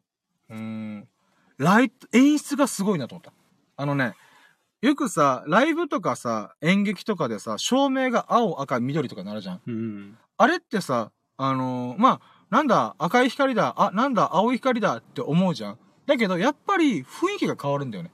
ライト一本パンって色が変わるだけで、なんか例えば怒ってるとか、ちょっと、なんか寂しいとか、感情の起伏を色で表現してるから、どうしてもそのエッセンス、影響を受け取って、あ、今悲しいシーンなんだな。これは怒ってるシーンなんだなっていうのを直感的に分かるように演出してんだよね。プロデュースしてんだよ。ディレクションしてんだよ。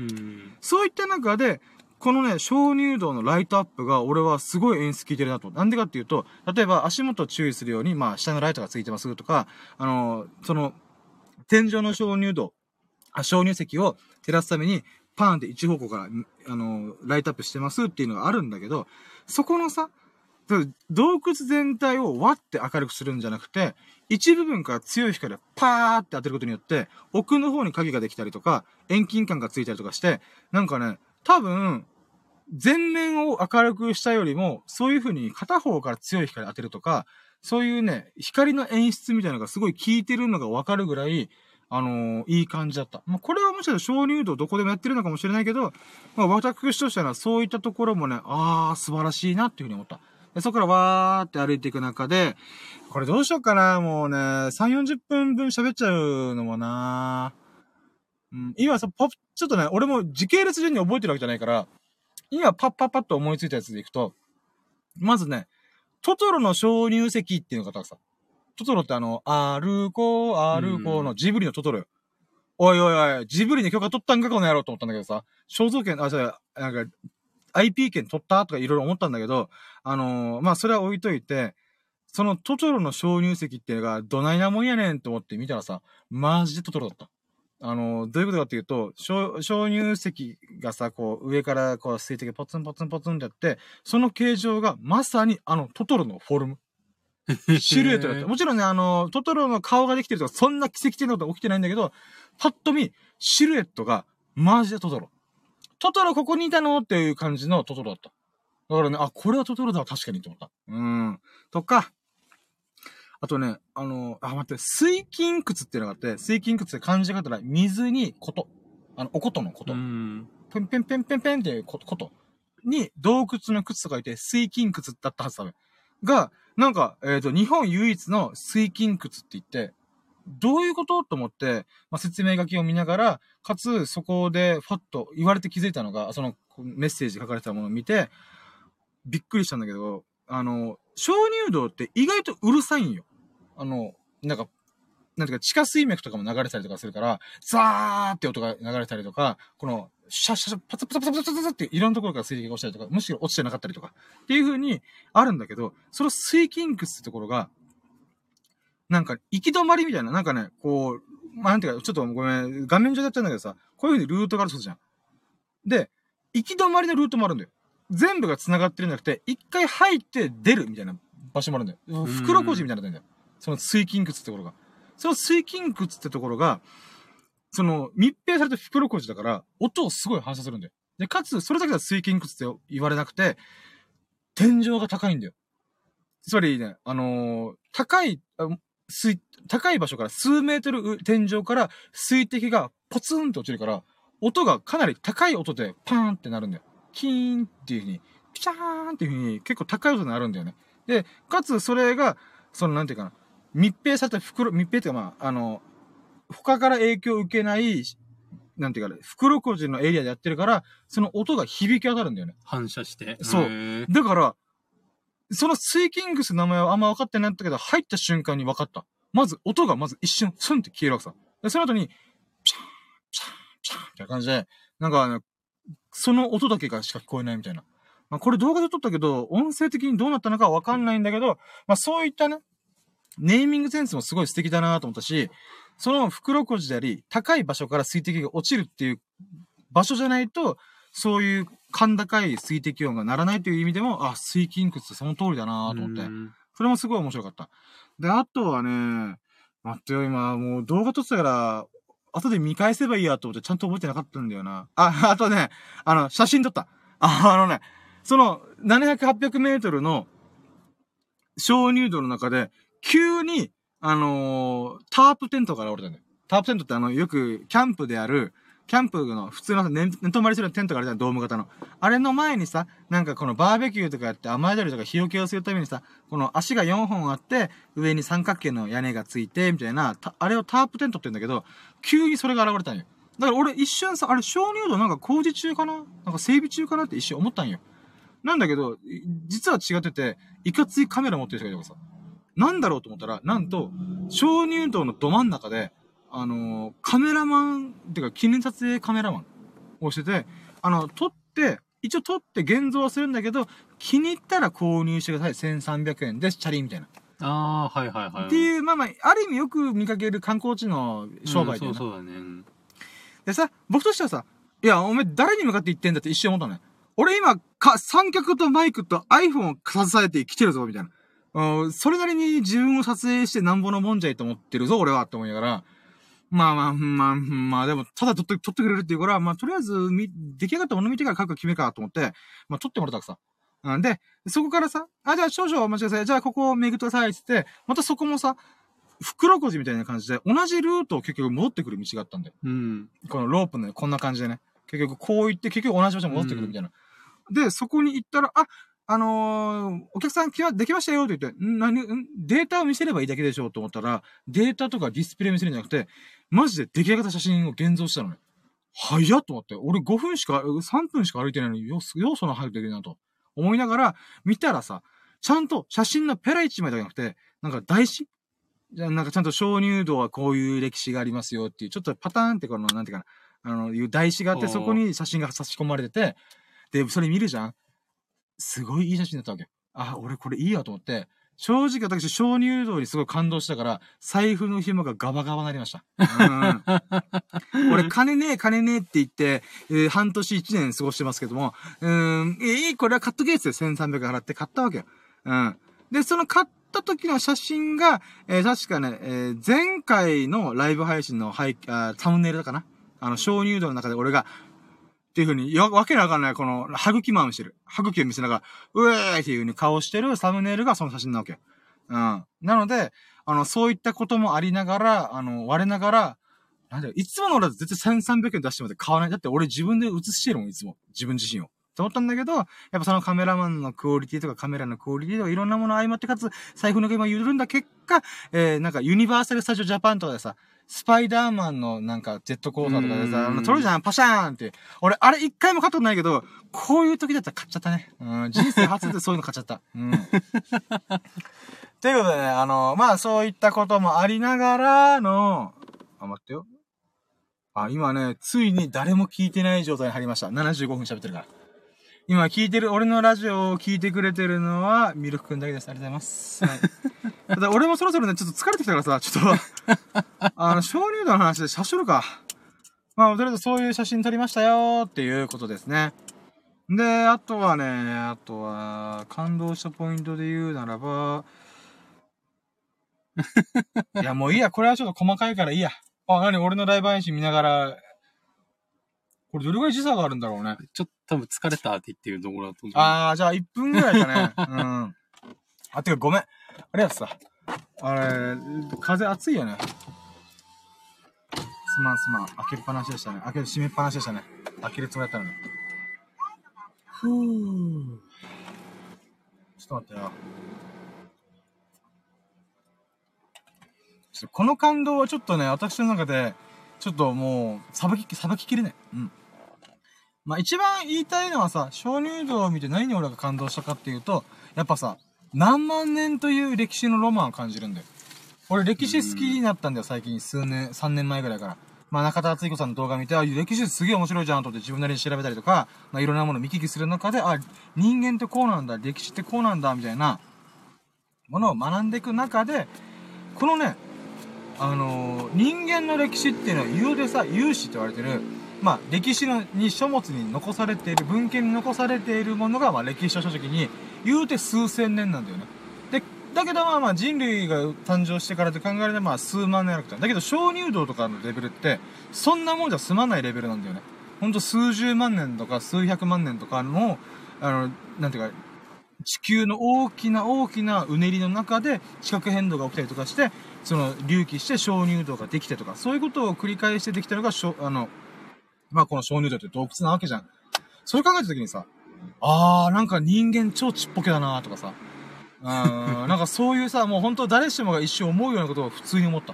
うん。なんかこの、さ、ピチョン、ピチョン、ピチョンっていう、このたったよく、なんかこう、なんだこの水滴っていうものだけで、このつららのようにさ、ニョキニョキニョキニョキニョキニョキで、下の方にもさ、ニョキニョキニョキニョキニョキっていう風になってくるじゃん。だから上下につららがある状態。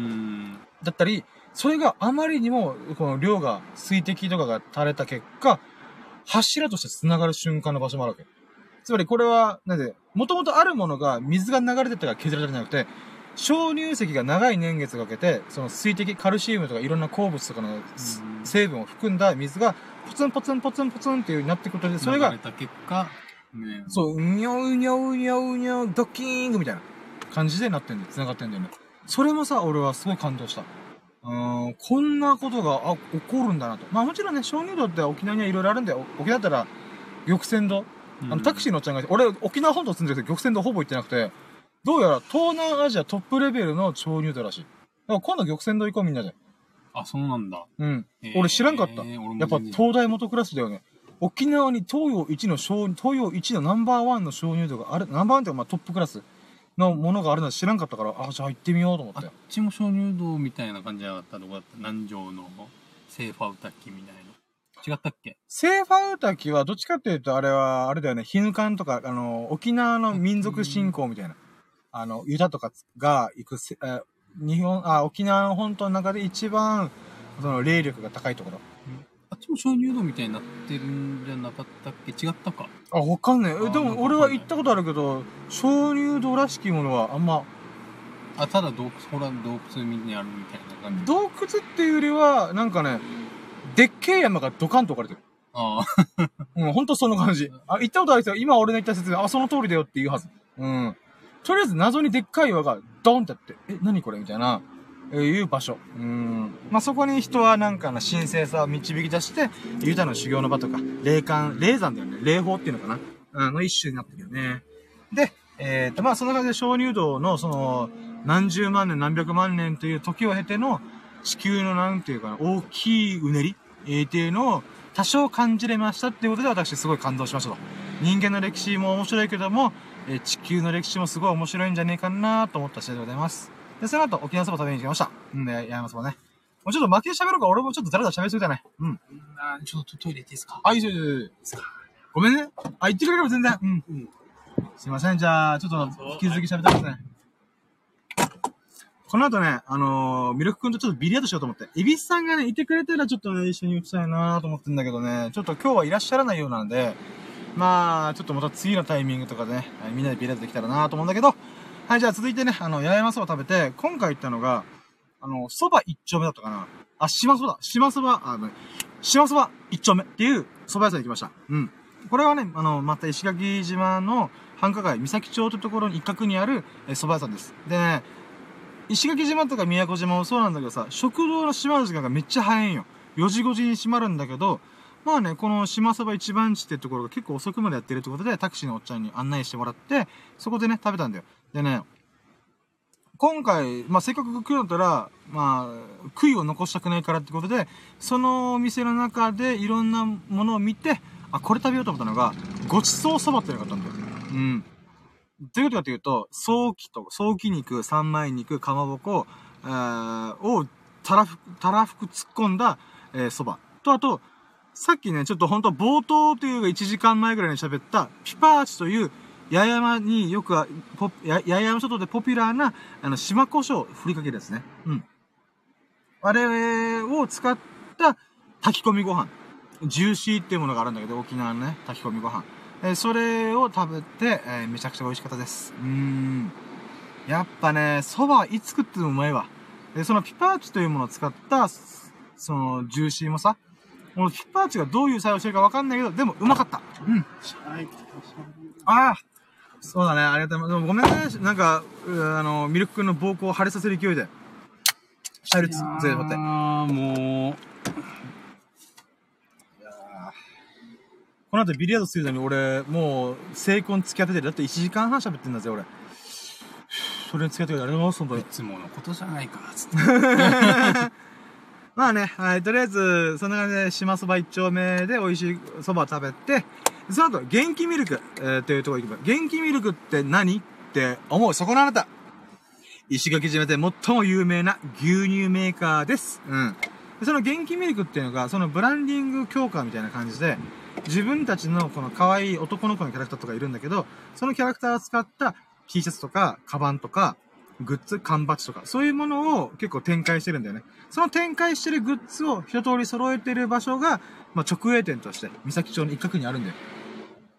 で、そこでね、僕としては、そのグッズを買うかどうかを置いといて、せっかくだったら、そこでしか味わえないものを食べたいなと思って、その元気ミルクのシェイクってものを食べたんだよね。飲んだんだよ。でね、僕結構甘党だから、甘いものには結構気にしますよっていう人なんだよね。だからマックシェイクがやっぱね、シェイクで言えば一番ポピュラーで有名じゃん。だからまずマックシェイクを基準に考えてしまうんだよ。まあ僕もマックシェイク好きだからね。で、そんなマックシェイクと元気ミルクのシェイクを比べたら、まず値段ね。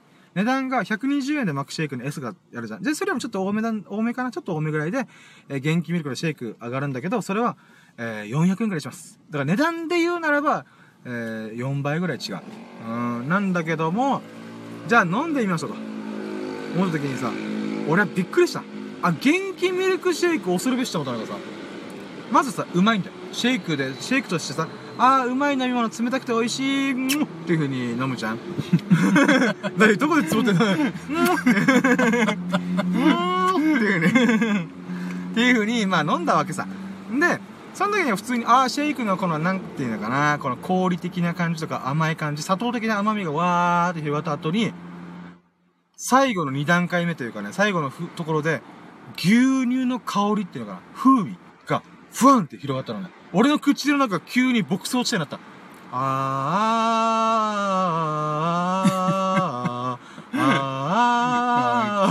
北の国から。南の国からよ。南の国は最南端の牛乳メーカーの衝撃的な元気ミルクシェイクを飲んで、私は北の国に吹っ飛んでた一瞬。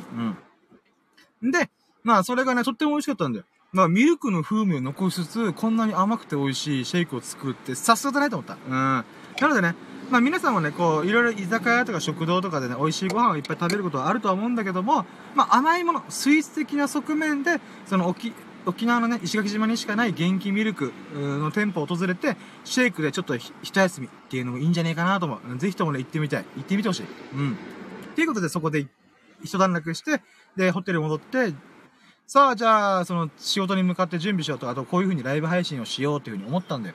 で、そのタイミングで、その、一緒に行ってた同僚の先輩、仕事の同僚で、先輩に当たる方が、たまたまね、僕が帰ってくるタイミングで勝ち合って、あれ新也くんどうしたのみたいな。今散策したんですよって言って、そうなの。ちなみにね、今、この目の前にあるサザンゲートブリッジってところで、プロジェクションマッピングってね、夜の8時と9時にやるらしいよっていう情報を聞いたのよ。と思って、そう、今回のさ、YouTube のライブ配信、もしくはスタンド FM のライブ配信の背景とかサムネイルは、そのサザンゲートブリッジなんだよ。この青い橋。なんだけど、このサザンゲートブリッジの橋があるじゃん。こう橋があって、その橋のふもとに、柱がもう、パンパンパンパンってあるわけじゃん。橋桁というか。そこの部分で上映される謎の上映会があるらしいんだよ。それが毎日夜の8時から9時。っていうことで、そこに行ってきたんだわさ。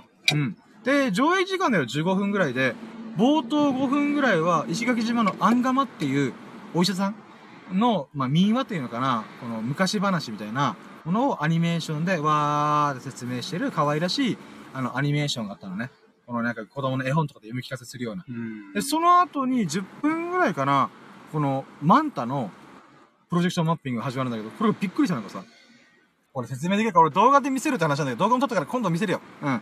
このさ、橋があって、この柱があるわけじゃん。その時に、まず、アンガマの話は、この柱に対して、今真正面で、こう柱があったら、この部分しか使ってなかったんだよ。なんだよ、これただのプロジェクターじゃねえかと一瞬思ったの。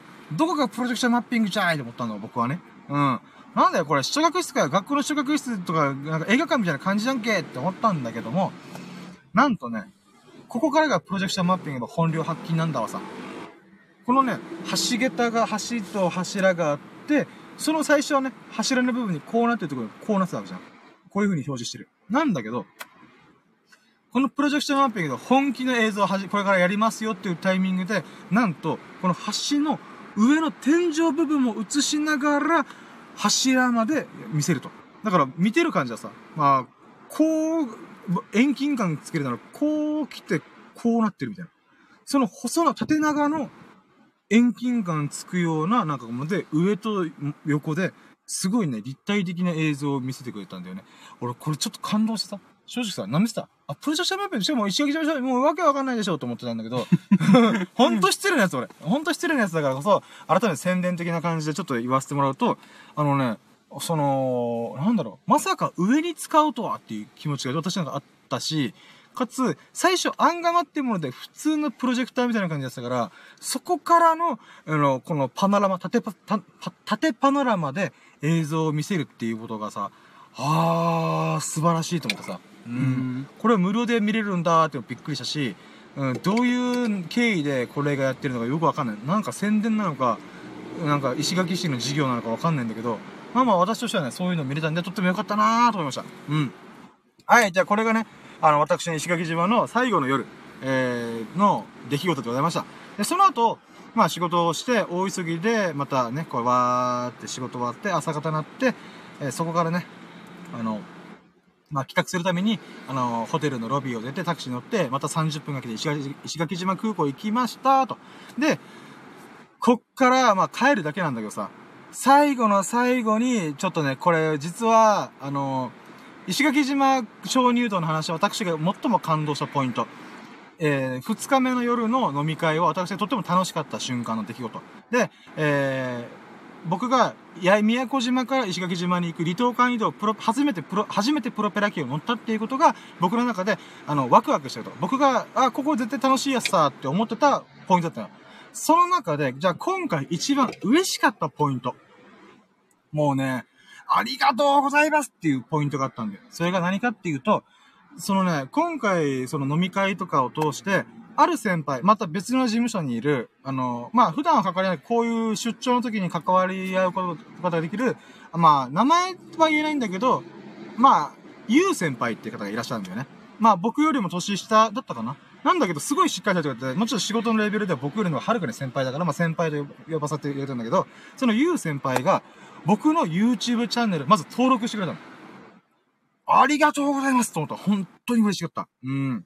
で、僕の YouTube に対してどう思ってるかとか、なんていうかな、どういうジャンルやろうとしてるんですかとか、そういうことをいろいろ聞いてくれたんだよ。そういう興味を持ってくれたこととっても嬉しかったんだよ、俺は。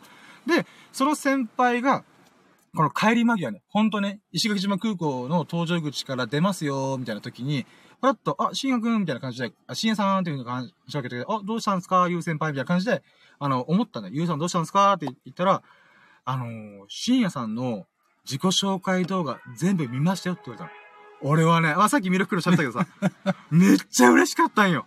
なんでかっていうと、まずね、俺、自己紹介動画、とちってんなって自分の中で思ったの。なんでかっていうと、一発目、あ、待って、あ、やばい、電池残り 20% か、今通ってる。まあいいや。一瞬なんか停止したけど大丈夫だよね。まあ大丈夫でしょ。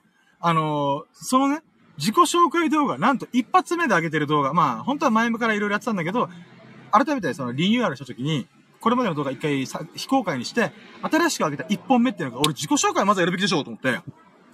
まあ、自己紹介をね、上げたんだよ。上げたんだけど、内容がさ、今みたいな情報密度がスッカスカな、綿飴みたいなさ、スッカスカだな、この、なんか、内容みたいな、思うようなものなのにかかわらず、今の私からしたらね、にもかかわらず、40分超えてるんだよ、確か。40分超えの情報、今みたいなスッカスカの自己紹介、え、こいつ何を言ってるんだって一瞬思ってしまうようなものにかかわらず、そのゆう先輩は、いや、面白かったっすよ。なんか、なんだろう、これぞ YouTuber みたいな感じでしたよ、みたいな。もう YouTuber ですね、みたいな感じで、こう、いろいろ踊ってくれるわけ。まあ、お世辞なのかもしれない。まあ、お世辞だとしてもだよ。私は、表面に出てきたことをそのまま受け取るという人なので、褒めてくれたら、そのまま受け取ります。僕がうがった見方をしません。シンプルに、あ、ゆう先輩はそう思ってくれたんですね。ありがとうございます私は言葉をそのまま受け取りますと思って。うん。だからね、そのね、なんつうんだろうな、チャンネル登録してくれても、ほんとね、その先輩とかもしくはミルクくんとか、いろんな人がチャンネル登録して僕を応援してくれてる。それもとっても嬉しい。エビスさんもさ、スサノくんもみんなが応援してくれてる。それもとっても嬉しい。で、その中でね、今回の件ってどういうことかっていうと、リアクションをくれたことなんだよ。しかも、これまでの関係値がない方から、まあ仕事の関係値はあるけども、それはあくまで仕事上のつながりなわけじゃん。そんな中で、僕個人のプライベートの活動に対して、応援するよって、チャンネル登録してくれて、で、さらにそこから、一発目の40分の、僕ですら見るのをためらうぐらい、まあ、いっぱい見てる、いっぱい見てたけど、改善するためにな。なんだけど、その赤の他人だって、もともと他人だった人が仕事の関係から少しずつ、こう、なんていうか、繋がり合うようになって、そこから、そのゆう先輩の人生の時間の40分を使わせてもらったんで、もちろんね、何か作業しながら、BGM とか聞いてたかもしれないけど、それでも、だってこのネットフリックス、YouTube、Amazon プライムとか、Spotify とか、いろんなサブスクリプションとかサービス、コンテンツが、この情報化社会で、わーってなってる中で、僕のラジオをね、ゆう先輩の人生の40分をそこに使ってくれたってこと、俺はすげえ嬉しかったんだよ。で、さらにそれに、ちゃんと僕に対してリアクションしてくれた。あなたのアクション、行動を見ましたよ。で、それに対して私はこう感じましたよっていう風に、反応してくれたんだよね、うん、俺ねこの話がなんで本当にすごいかというと、俺リアクションってとっても大事だと思ってんの。それはね別にいいねボタンを押すでもコメントを押すでもいいんだけど、それは口頭でね、あの動画見たよみたいな、ミルク君とかもさ僕のライブ配信見たよーっていう風にさっき反応してくれたの。それもすげえ嬉しかった。マジでありがとうみたいな。ごめんちょっと飛行機が飛び始めたから、うんごめん。でこれが何かっていうと、俺は言葉ってほんとすごいなと思うから、僕はよく行動しろ挑戦しろって思ってんじゃん。まあここ3ヶ月サボってましたけど、まあ少なくとも動画撮ったりとか、まあそれは自分なりに活動したんだけど、まあとりあえず僕の今の人生の核になるのが、とりあえず挑戦だ、とりあえず行動するんだ、何でもいいから何かをやるっていう風に思ってる。で、そのまあ行動っていうのが英語で言うとアクションだよね。で、アクションに対するリアクションなんだよ。この言葉としてはね。返信するとかリーじゃん、レスポンス。だからリアクションっていうのは、誰かのアクションに対して受け止めて、さらにそこに対して、さらにその人が反応してあげる。行動という反応を伴ってんだよね。だから俺がそれをとっても嬉しかったんだよね。だからこれまで友人との関係者だったら、まあ深夜のことは前からしてるし、いいやつだから、友達として遊んでるし、で、その流れで、こうなんていうか応援するよってなるんだけど、それはあくまでやっぱ友人としての関係値がある上に、俺のことを応援するよっていうのがどうしてもやっぱあると思うんだよね。ただ、この方は僕とそこまでね、だって仕事の関わりしかなかった。俺も数ヶ月しかまだ働いてないから、そんな中少しずつ関わるようになって、そこの関係値、まあそこまで積み上がった関係値に対して応援するって、まあその人がすごいいい人ってのはあるんだけど、まあそこにね、この応援する40分の動画見てくれたっていうことが、ほんとありがたいなと思って。だからね、俺、これからもっと調子乗ろうと思った。その人が YouTuber ですよって言ったから、あれじゃあマジで俺、YouTuber になれるかもーってめっちゃ思った。すぐ調子乗る。うん。まあね、そういった意味で、私としては、もうこのね、嬉しかったこととして、ゆう先輩が私の YouTube チャンネル登録1本目の、我ながらいつか撮り直さないとなと思った40分のひたすら長い自己紹介動画を見てくれたってことが、本当に嬉しかったです。本当にありがとうございます。うん。ということで、ここに、沖縄に戻ってきて、じゃあ、これが家帰るかってなった時に、ミルク君から連絡が来て、一緒にご飯食べに行きましたね。うん。まあ、この話はまた今度にしましょう。うん、もう、今日は石垣島3泊4日頑張りましたっていうお話で、これにて、以上マジで綿菓子のようにスッカスカのライブ配信でしたよ。だけどね、内容は俺はスカスカだったかもしれないけど、全力で喋った。全身全霊、全軍全身、全力で喋った。あ、全力もう一回、二回言ったね。まあいいや。うん。嘘っぽさがある。いや、ほんとね、今俺の感情と、でも全力で喋ったことは間違いないよ。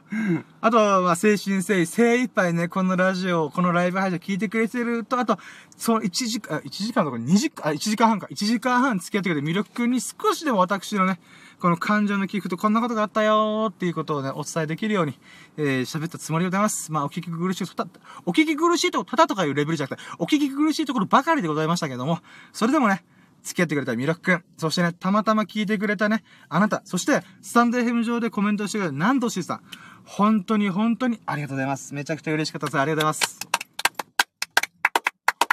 ということでね、ほんとね、有意義な3泊4日過ごすことができました。ということで、もうほんとね、出し切った。これからビリヤードするか。うん。まだ何かやる気満々。まあいいけどさ。はい、ということで、改めて、何度も言うけど、ミルク君、そして何度しーさん、そしてたまたま聞いたそこのあなた、本当にありがとうございます。そんなあなた方が、ほがらかな日々と、幸を日々を過ごすことを心の底から祈っております。Thank you for listening. Have a nice day. Yeah. 本当にありがとうございました。そして喉が枯れそう。ということで、ライブ配信終了するぜ。皆さん、良き日々を、素晴らしき日々をお過ごしください。終了はい。はい、ありがとうございました。いやー、熱量。まあでも。1時間38分。お、見てくれてる人がいた。あ、そっか、あれだ。ひろきがいる。あ、いや、ごめんなさい。スタンドFMのまだ終わってなかった。はい、スタンドFMのも終了します。ありがとうございました。終了。あ、ミルクくんの名前。